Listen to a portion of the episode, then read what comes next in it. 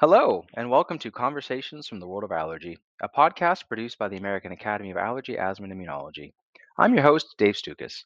I'm a board certified allergist and immunologist and serve as the social media medical editor for the Academy. Our podcast series will use different formats to interview thought leaders from the world of allergy and immunology. This podcast is not intended to provide any individual medical advice to our listeners. We do hope that our conversations provide evidence based information. Any questions pertaining to one's own health should always be discussed with their personal physician. The Find an Allergist search engine on the Academy website is a useful tool to locate a listing of board certified allergists in your area. Finally, use of this audio program is subject to the American Academy of Allergy, Asthma, and Immunology Terms of Use Agreement, which you can find at www.aaaai.org. Today's edition of our Conversations from the World of Allergy podcast series is very unique, and it's you know the first first time we've ever done this. Today, we have both candidates who are uh, up for election by our voting members of the Academy for the position of Secretary Treasurer, which then ascends to the position of President of the American Academy of Allergy, Asthma, and Immunology. What I did for the purposes of equity for both of our candidates was uh, they received a series of questions ahead of time so they could prepare their answers, and then they were each asked the exact same questions and they had the chance to answer. These were recorded separately, and what you'll hear is basically each candidate giving their answer, uh, you know, uh, in succession to each other. So this is a longer format to allow our listeners to hear them really express some viewpoints on some questions that may not they, they may not be asked in other formats. In addition to this podcast, you will be able to find information on each candidate, both on the Academy website as well as through the emails that you're going to receive whenever the ballots are open for voting.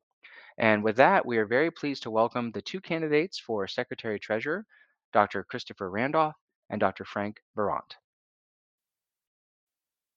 Dr. Randolph, many in our audience know the names of the leaders in our specialty, but they don't always get to know them personally, which is what we love to do on our podcast. Can we start by having you tell us about your background? And please feel free to discuss where you grew up, why you decided to become an allergist immunologist, and take us through where you are in your career at this time. Yes, thank you so much, David, and the Academy for having on, having me on this podcast. Uh, and uh, I I was fortunate to be born into a loving family uh, in Danbury, Connecticut, um, and I was the beneficiary of a pediatric heritage uh, or dynasty, if you will, with three pediatricians in the extended family, including two maternal uncles and my father. And I was parented by two loving parents, a mother who was an RN and a father, a pediatrician. I was second of eight children in a cheaper by the dozen rambunctious household. My father was an inspiration to pursue medicine. He had his solo practice in an office in the home devoted to up to 100 hours a week or more to his passion, which were his passion, his patients, and medical research. And he was an attending at Yale and University of Connecticut in the clinical faculty. His twin passions were medicine and his wife and family. He inspired my cousin, a pediatric infectious disease specialist at Northwestern Children, and my sister, who manages St. Louis Children's, and a member of the extended family who was in allergy practice in Columbus, Ohio. I learned the passion for service, and I finished university and medical school at University of Rochester.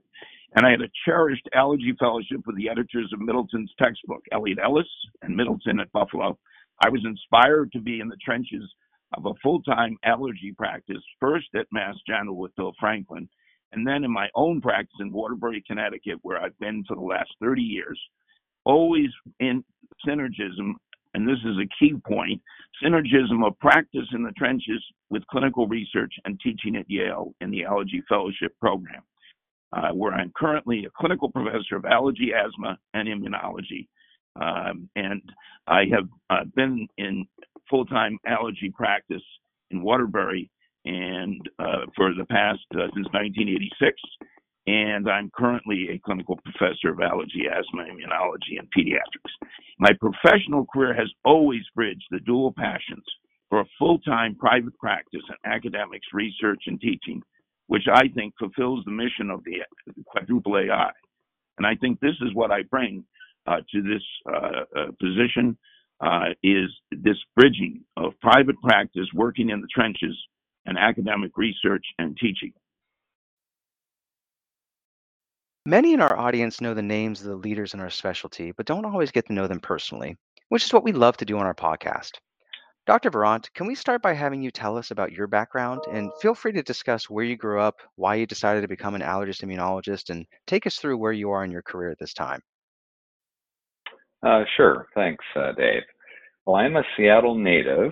Uh, I uh, actually went to grade school, high school, and ultimately the University of Washington there uh, as an undergraduate. And I then went to medical school in St. Louis, but ultimately returned to Seattle for both my pediatric residency and allergy immunology fellowship. Uh, for the last 34 years, actually, I've been in clinical practice at Northwest Asthma and Allergy, also in Seattle, and a clinical researcher at the Seattle Allergy and Asthma Research Institute, where I've been an investigator or sub investigator on over 300 trials. I also thoroughly enjoy teaching, and as clinical professor of pediatrics, I've served for many years as Associate Director of our Allergy Immunology Fellowship Program here at the University of Washington. Uh, I was, I guess you could say, raised in a, a culture at Northwest Asthma and Allergy of uh, really embracing the Academy uh, of Allergy and getting involved at the uh, initially at the level of uh, committees and then ultimately I was actually able to chair a few committees, including the sinusitis committee. I also directed, chaired the inaugural sinusitis practice parameter task force. And then more recently, I've, I've been on the board of directors. I'm just finishing my term uh, in March of 2023. And in the past, I've also chaired uh, the uh, at the time the ERT, but what is now the Quad AI Foundation. Uh, and then over the years, I've also uh, been involved in leadership as president of the Trans Pacific uh, Allergy Society and more locally, the Washington State and Puget Sound Societies. So, I guess one other comment I uh, ironically got interested in medicine when I was growing up. Uh, our family doc was just one of the most dynamic people I think I've ever met. And you know, he always had a smile on his face. And I said, well, this this this might be a, a wonderful career. Hmm. Uh, obviously, I ended up not doing primary care, but it really, from that point, which I think was seventh or eighth grade, I kind of knew I wanted to be a doctor. Uh, and then uh, again, after finishing my pediatric residency, I was fascinated by the relatively, I guess, new field of immunology. I was actually in immunology fellowship before I uh, sort of added allergy to the to the mix. So uh, it's again just been a, a, wonderful mix, I think, for me over my career of seeing patients, doing clinical research, and and teaching. Dr. Randolph, let's say that for whatever reason you were no longer able to be a physician. What other career path would you choose? I would choose the pathway of English literature. Uh, I graduated from University of Rochester with a BA um, in English, uh, in and of course did my pre-medical training there. Uh, and I have always uh, uh, had a love for literature and uh, am an avid reader of the Pulitzer Prize winning fiction of the year and or and or the Nobel Prize literature publication of the year. Um, in conjunction with I'm currently reading rereading Shakespeare, and I enjoy biographies as well. Um, so uh, I would avidly pursue uh, English literature, uh, but would obviously have to uh, go back to training to get my uh, master's and PhD. That's fascinating. Thank you for sharing that. Dr. Virant, uh, let's say that for whatever reason you were no longer able to be a physician. What other career path would you choose at this point in your life? Boy, it's it's hard to say. I mean, obviously, doing what I've been doing, if you count med school for for 40 years, I, ironically, I think with my experience over the last 17 years and way back in the late 70s, I was actually fascinated by computers. Obviously, again, a very early entry into the field in the late 70s.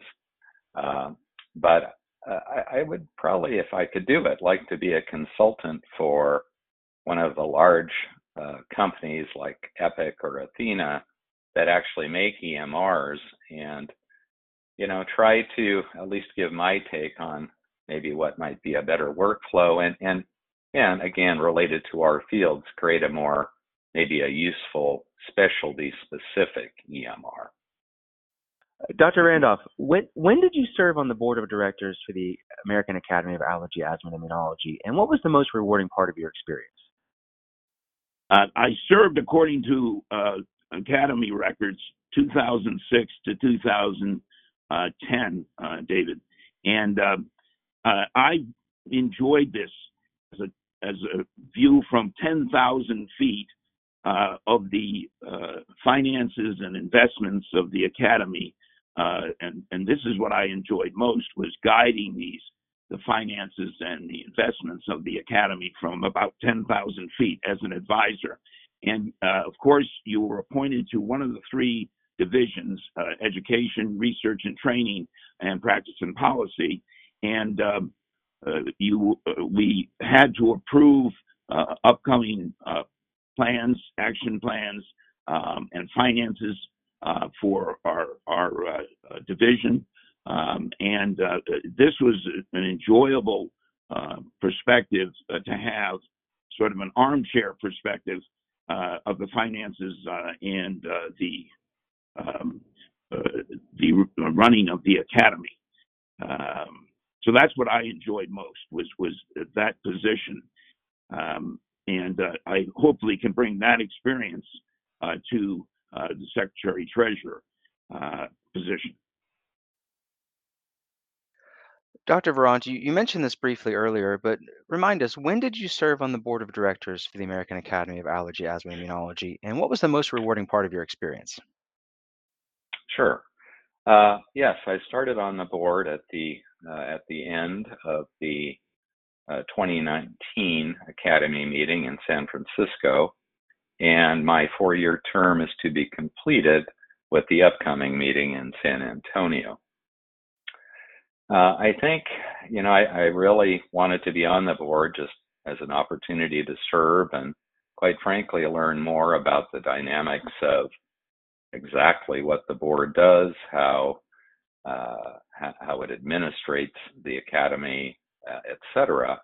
And, and I guess suffered from these sort of common things that would happen at all these meetings, I found most rewarding taking part in some of the task forces that were developed. Um, uh, you know, as you know, one of those, the COVID-19 task force, uh, has been a very, I think, popular thing, and I've enjoyed uh, being a part of that um, uh, for many reasons. Uh, really keeping up to date also myself on what's going on with that constantly moving field. And then I also took part in uh, the Community Practitioner Leadership Task Force uh, that, you know, obviously I have a very vested interest in being a, a community practitioner. Uh, and, and then the other uh, aspect, which is still evolving, is a task force on the Quad AI registry. So I think, again, for me, just because that was a much more focused uh, group of things, I found that more, perhaps more rewarding. Dr. Randolph, what do you think our specialty does really well, and where can we collectively improve? Well, I, I think our our specialty does very well. Uh, the uh, uh boarded and uh, evidence-based uh, allergy uh, immunology, asthma. Um, but what is missing is what I hope to provide uh, to the academy, and that is a health maintenance, is what I call it, uh, a more robust public health and population view uh, of health uh, that looks at the pandemic of fitness uh, both mental and physical, although I would focus because of my training on the physical uh, aspects of fitness. And I think that's an area where our specialty, and, and of course, probably most others in medicine, uh, needs to focus. It should be part of our um, our HPI um, and our uh, intake uh, with our, our patients to have health maintenance, um, which I currently use to give an exercise prescription, uh, vitamin D, um, you know, advice, um, and uh, diet if it's appropriate, um, and vaccinations, uh, which obviously are critical right now with the COVID 19 pandemic. Dr. Virant, what do you think our specialty does really well, and where can we collectively improve? Uh, yes, I think my sense, you know, having been involved in going to academy meetings, uh, again, for well over 30 years, I think education has always, you know, standed uh, out for me, uh, specifically at the annual meeting. But, you know, over the years, uh, also seeing how the Academy works to support our training programs, again, being involved with those at the associate director level. Uh, and more recently, seeing the development of webinars and, of course, podcasts, which I think everyone learns differently. Uh, and uh, I think it's it's great to have constant updates in, in all of those areas.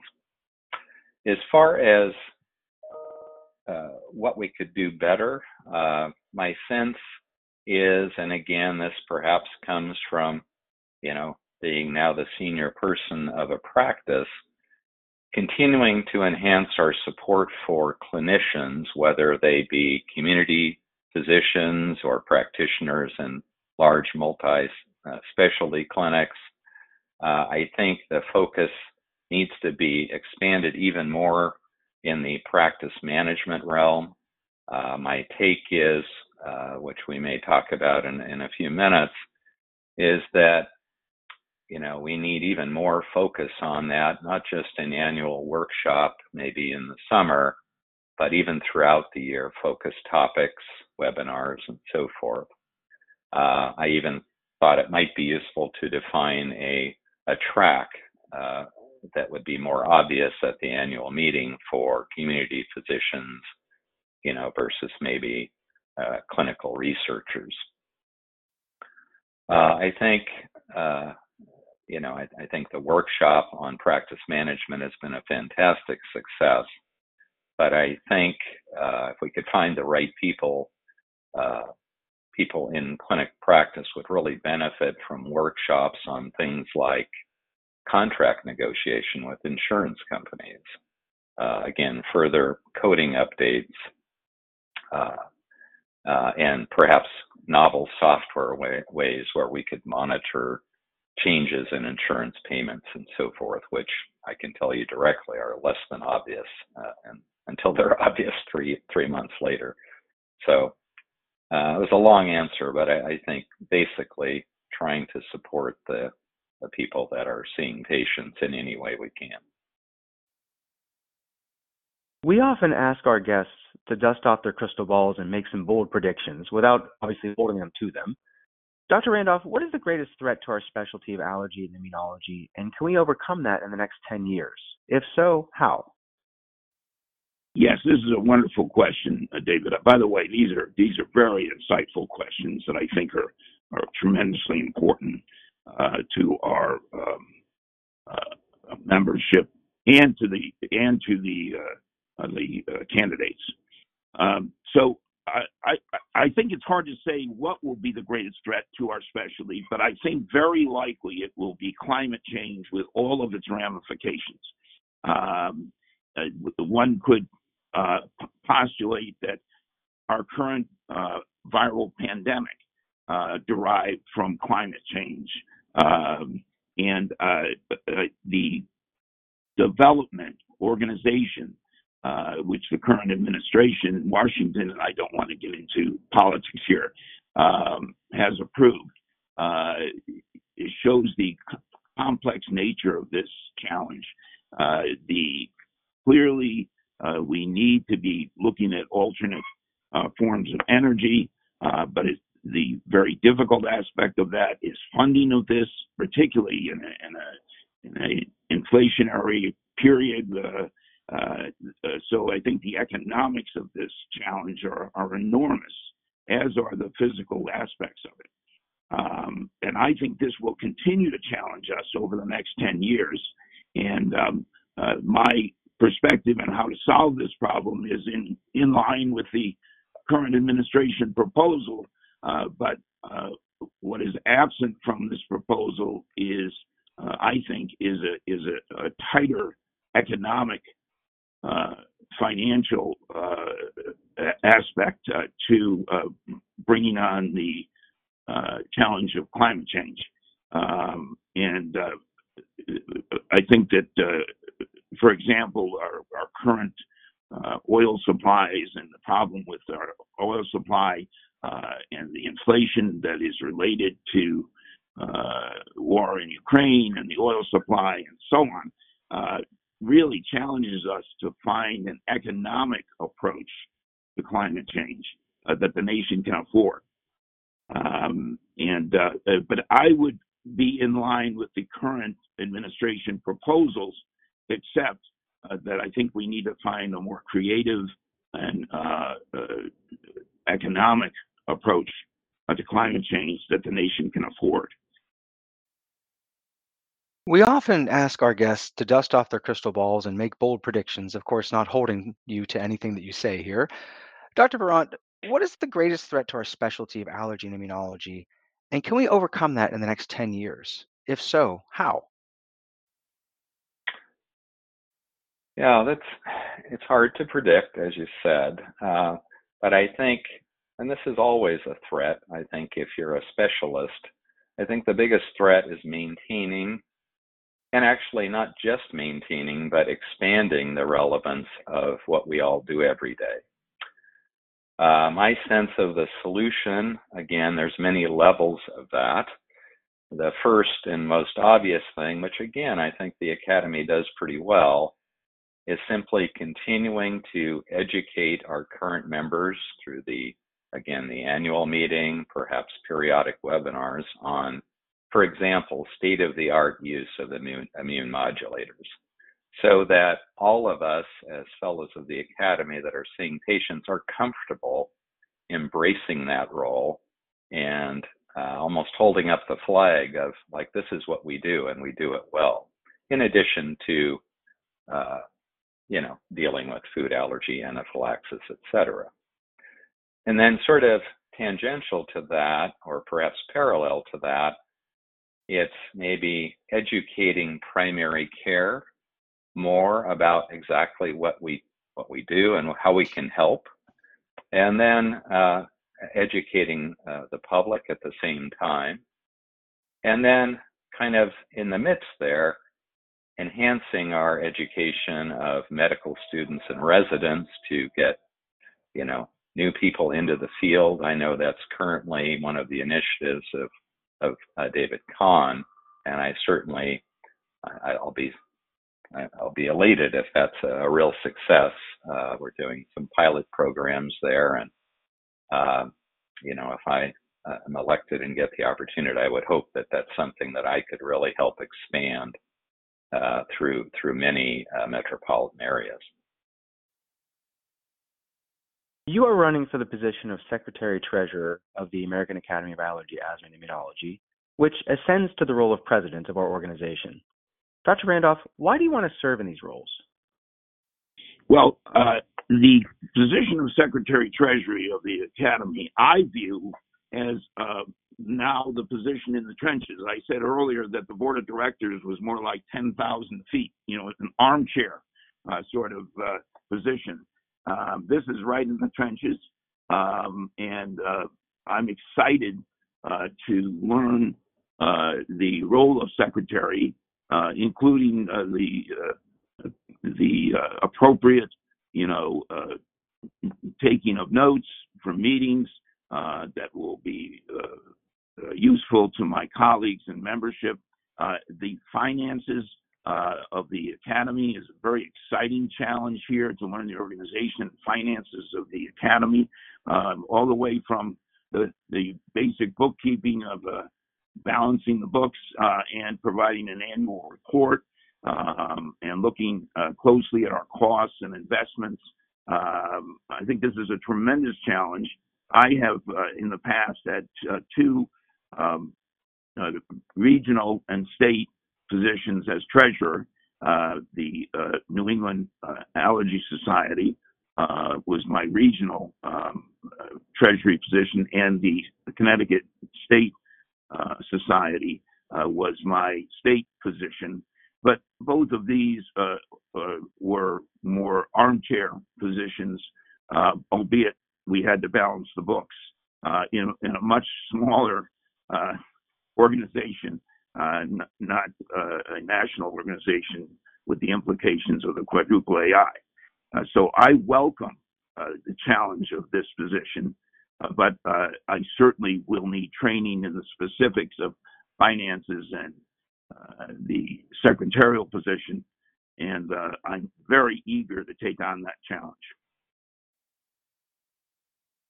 Dr. Virant, you are running for the position of Secretary Treasurer of the American Academy of Allergy, Asthma, and Immunology, which ascends to the role of President of our organization. Why do you want to serve in these roles? Sure. I think, uh, again, as you said, it is, uh, you know, being elected Secretary Treasurer is a pathway to ultimately being the president. And I think all of those positions, secretary treasurer, president elect, serving as president, and past president, really a four year term. It's again, I, I, think, another opportunity I feel for me to hopefully serve in a positive way to to really give back to you know an organization that has been central to my career and really meant a lot to me. Uh, uh, my hope is that, again, I can create some initiatives to, as I alluded to before, support our clinicians in practice, especially focusing on practice management, maybe some novel aspects there. And at the same time, because I've had exposure to that, continuing to, you know, support our training uh, programs, uh, one thought that's come to my mind over the last three or four years there, uh, early on when I was involved with the, uh, again, the ERT at the time, but now the Quad AI Foundation, we actually had dedicated grants to support uh, clinical educators as part of a training program. And again, I can certainly speak to that locally, that that is a critical aspect. Typically, you just do not have enough faculty, core faculty, to adequately teach uh, fellows, etc. So, uh, in, in, some, I, I, think hopefully the ability to give back, but also create some positive change. Each Academy president brings their own interests to the role, which manifest as their presidential initiatives. Dr. Randolph, have you thought about what your initiatives might be if given the opportunity?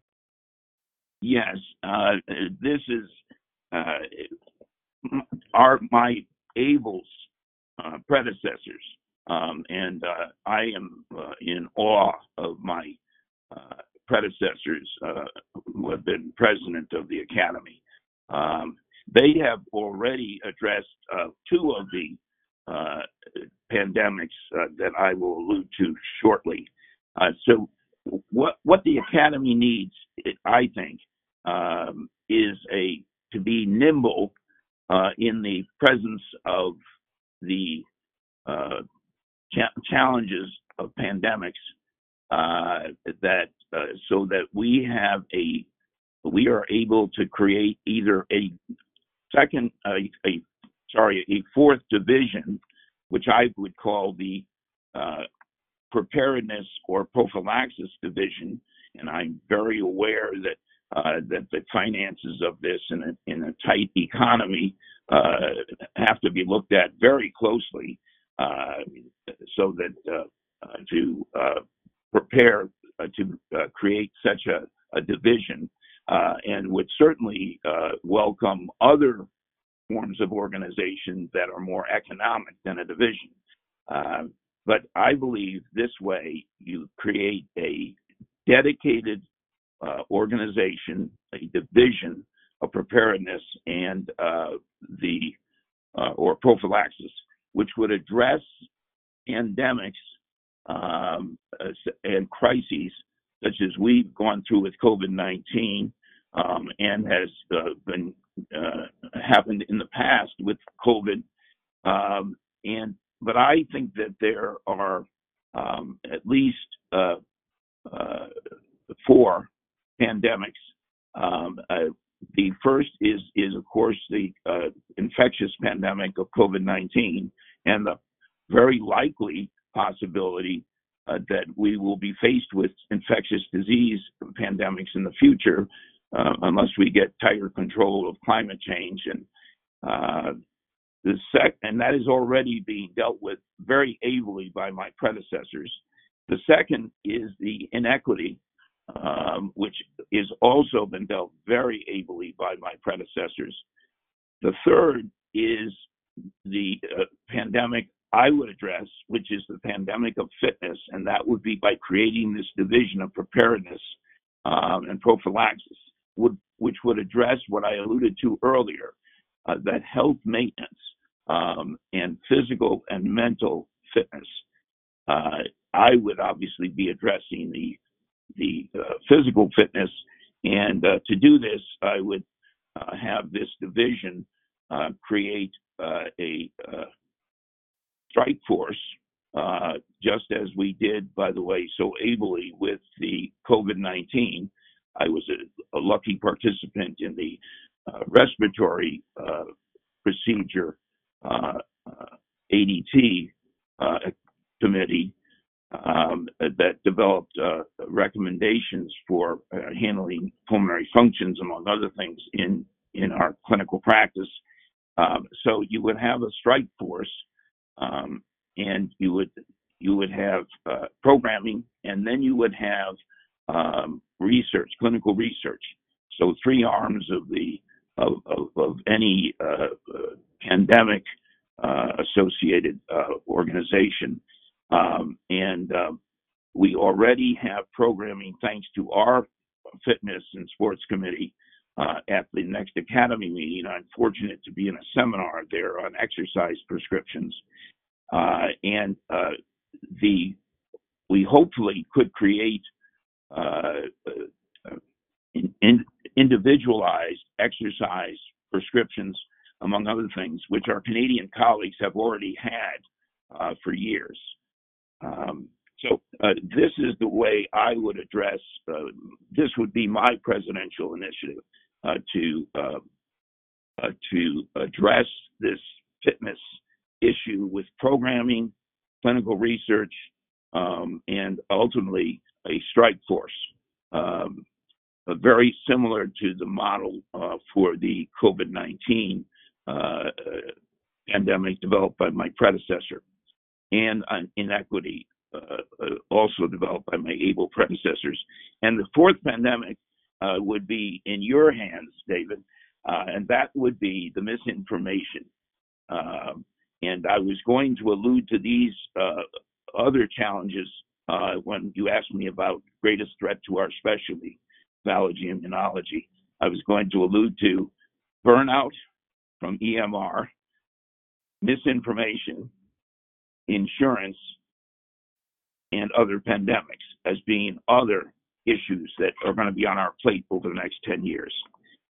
Uh, but uh, again, just to reiterate, my uh, presidential initiative would be on uh, uh, physical and mental fitness and programming, uh, the um, research, and the having a strike force that addresses this. Each Academy president brings their own interest to the role, and you've discussed some of yours already, and these typically manifest as their presidential initiatives. Dr. Virant, have you thought about what your initiatives might be if given the opportunity? Sure, and these are, again, not meant to be limited to this because things may evolve, of course, over the next couple of years. But as I did mention earlier a couple times, uh, initiatives that would be directed towards community physicians, again, continuing to support uh, the clinician in terms of practice management, uh, perhaps have seminars, again, focusing on how maybe novel thoughts about how to use your staff to improve clinic flow, um, you know, how to support staff in their roles. Uh, again, critical aspects like coding and billing, insurance contracts, and again, another current initiative which hopefully will move forward and, and something that could be expanded, and that's uh, prior authorizations. Uh, you know, this is an area, for example, that I had mentioned to, to Dr. Khan that it may actually be an opportunity where we could, uh, in a positive way, append several of our practice parameters to a, reflect a more updated vision of, you know, who we think should be candidates for monoclonal antibodies versus something that's, you know, somewhat artificially driven by uh, insurance companies and their sense of who should be on them. Um, and then on the other side, as far as initiatives for training programs, uh, again, and we can't solve all of this, but I know personally, obviously, funding uh, always is an issue, and unless you have happen to have a government-based program grant. And as I alluded to before, support for uh, clinical educators that can be a critical part of training our, our fellows. And this is something where, uh, you know, perhaps the Quad AI Foundation could again create a uh, uh, something where uh, for at least a one or two year starter period, funds could be given to help support covering that sort of position. Dr. Randolph, I'd like to offer you the opportunity to convey anything else to our to our audience at this time. And in the interest of fairness to both candidates, please limit your response to one minute or less. Okay. Thank you, David. Thank you. And by and again, uh, I want to uh, praise you for for developing these questions, which I think are very very useful to hopefully to our membership, uh, but certainly uh, to our uh, candidates.